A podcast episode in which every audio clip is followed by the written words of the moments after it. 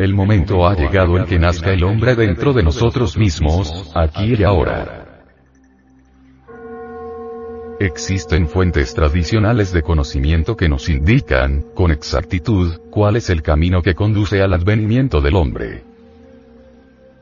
Ante todo, es necesario que haya verdadero amor a la sabiduría, ante todo es necesario que haya disponibilidad al hombre. Dice la antropología esotérica gnóstica, que el Sol, el Logos creador, en estos momentos está haciendo un gran ensayo, en el tubo de ensayos de la naturaleza. El Sol quiere crear hombres. Cuentan viejas tradiciones que se pierden en la noche profunda de todas las edades, que durante la época de Abraham, hubo una buena cantidad de creaciones humanas. En las épocas del cristianismo, durante los primeros ocho siglos, también hubo una buena cantidad de creaciones humanas. En la Edad Media, se hicieron algunas creaciones. En estos momentos el Sol, dicen las viejas tradiciones, está haciendo un último esfuerzo por crear al hombre.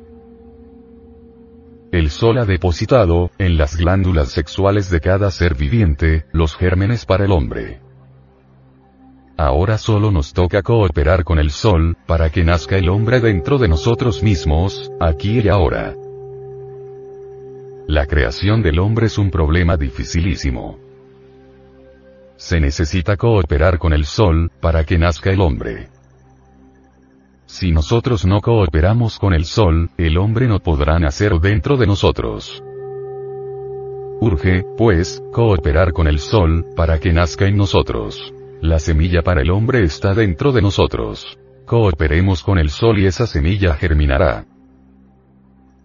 No todos los millones de seres humanos que pueblan la faz de la Tierra, son hombres pero los gérmenes para el hombre, están ubicados en las glándulas endocrinas sexuales de los animales intelectuales equivocadamente llamado hombre. Así como la mariposa se forma dentro de la oruga, así también dentro del animal intelectual, puede germinar el hombre. No es por medio de la evolución como el hombre puede nacer en nosotros. Es a través de la revolución de la conciencia. Quienes preconizan el dogma de la evolución, como fundamento de la autorrealización íntima, están perfectamente equivocados. Solo a través de la revolución de la conciencia, puede nacer el hombre dentro de nosotros. Federico Nietzsche habla del superhombre. Olvidó Federico Nietzsche que antes que el superhombre resplandezca sobre la faz de la tierra, debe nacer el hombre.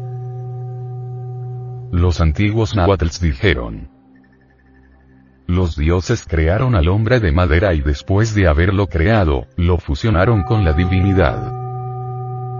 Luego añade el códice. No todos los hombres logran fusionarse con la divinidad.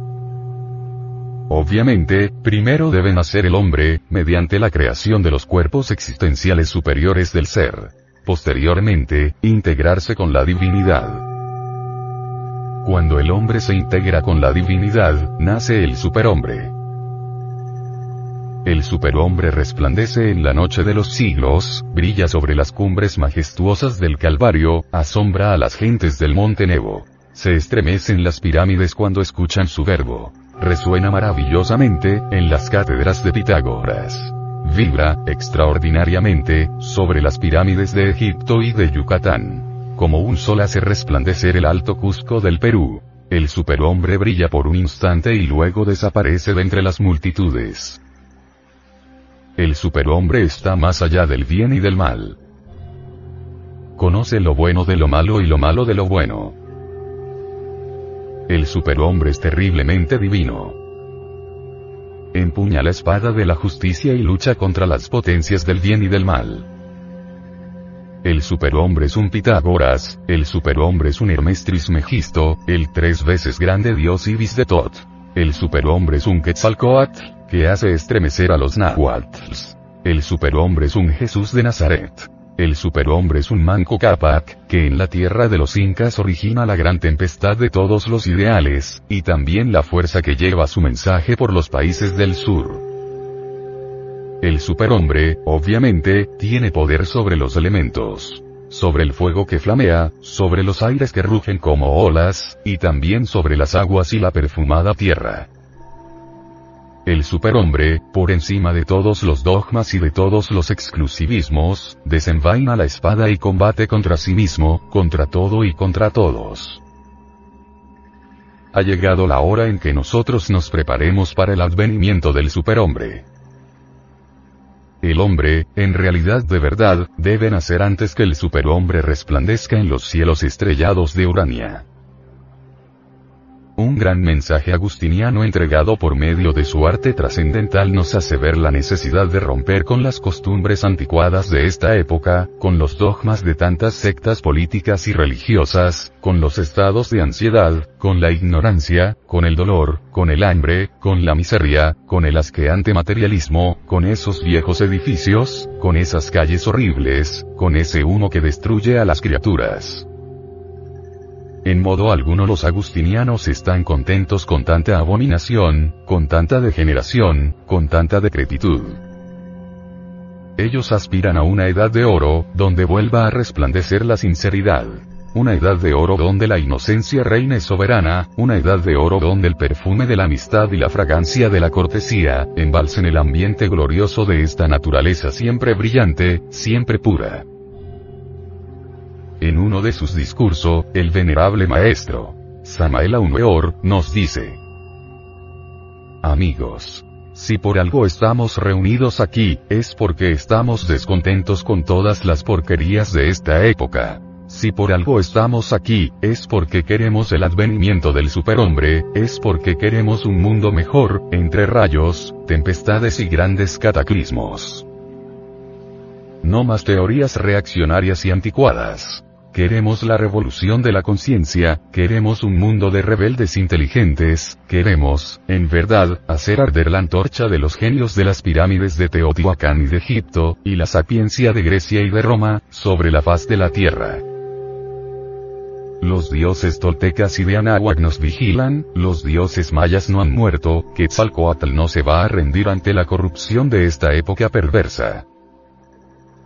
Amigos.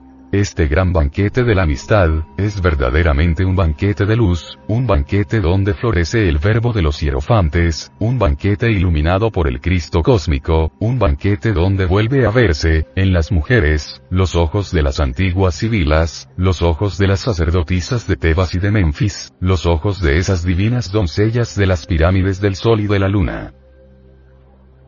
Protestamos contra esta edad negra, perversa, y nos preparamos trabajando sobre nosotros mismos, sobre sí mismos, para poder formar parte de un nuevo éxodo. Día llegará en que todos ustedes tendrán que salir de entre el fuego y el humo, entre terremotos y maremotos, rumbo a una isla sagrada, en el Océano Pacífico.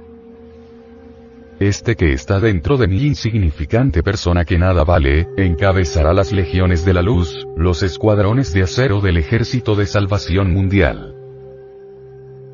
El movimiento gnóstico internacional avanza victorioso sobre la faz de la tierra, y con sus pasos hace estremecer a este mundo podrido. Ya nada ni nadie podrá detenernos en esta marcha luminosa y triunfal. Ahora es necesario que todos integrados, todos unidos, formando poderosos escuadrones de lucha, avancemos por el Canadá hasta las tierras de Europa. Vamos a desconcertar a los tiranos y a desenmascarar a los traidores que tienen a este mundo en tinieblas, ante el veredicto solemne de la conciencia pública. Vamos a crear un mundo mejor, vamos a luchar para que resplandezca la luz sobre la faz de la tierra.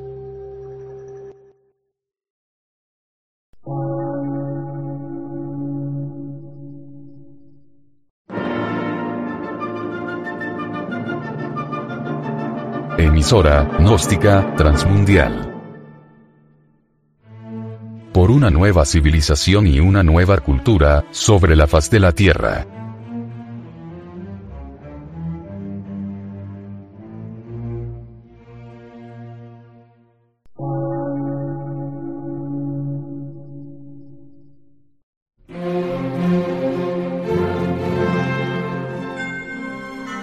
Medio de radiodifusión, científico, artístico, místico y filosófico, de la Asociación Colombiana de Centros de Estudios Gnósticos, Antropológicos, Psicológicos y Culturales. A.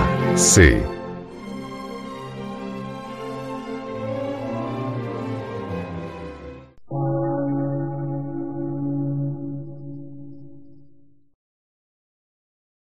Lectura en movimiento. Difusión sin fronteras.